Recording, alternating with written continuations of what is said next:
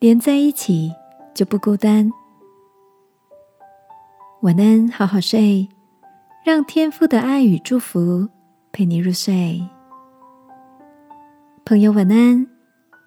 今天的你一切都好吗？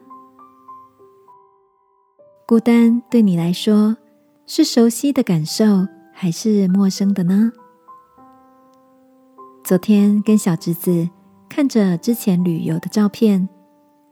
印象很深刻的是，有一趟旅行是我们必须搭船穿梭在各个小岛当中。每个岛屿虽然小小的，却各有不同的风光，好像散落在大海的珍珠一般，让人感到好惊叹。小侄子看着照片说：“姑姑，我本来觉得住在小岛上的人会不会很孤单？”不过还好，有好多小船，就像绳子一样，把不同地方的人都连在一起了。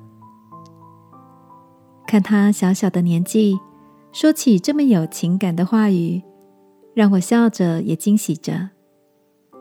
是啊，还好有这些不畏风浪的船长们，支起小岛间的关系网络。一位英国诗人曾说：“没有人是一座孤岛。”看起来孤悬在一望无际的海洋中的这些小岛，靠着海运、空运跟世界连结，活络了起来。亲爱的，你也觉得心里的孤单没有人能理解吗？要不要试着打开身边连接的通道，让关心你的小船靠岸，来来往往。虽然起初也许不熟悉，久而久之，相信天父的爱也透过这些互动，要来使你的心温暖起来。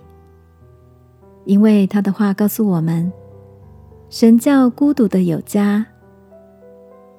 这个夜晚，试着来敞开心好吗？让天父的爱有机会流进来。让我陪你一起祷告。亲爱的天父，我的心常感到孤单，甚至也习惯把自己关起来。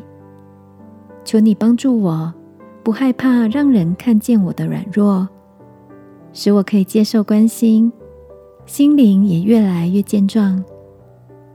祷告，奉耶稣基督的名，阿门。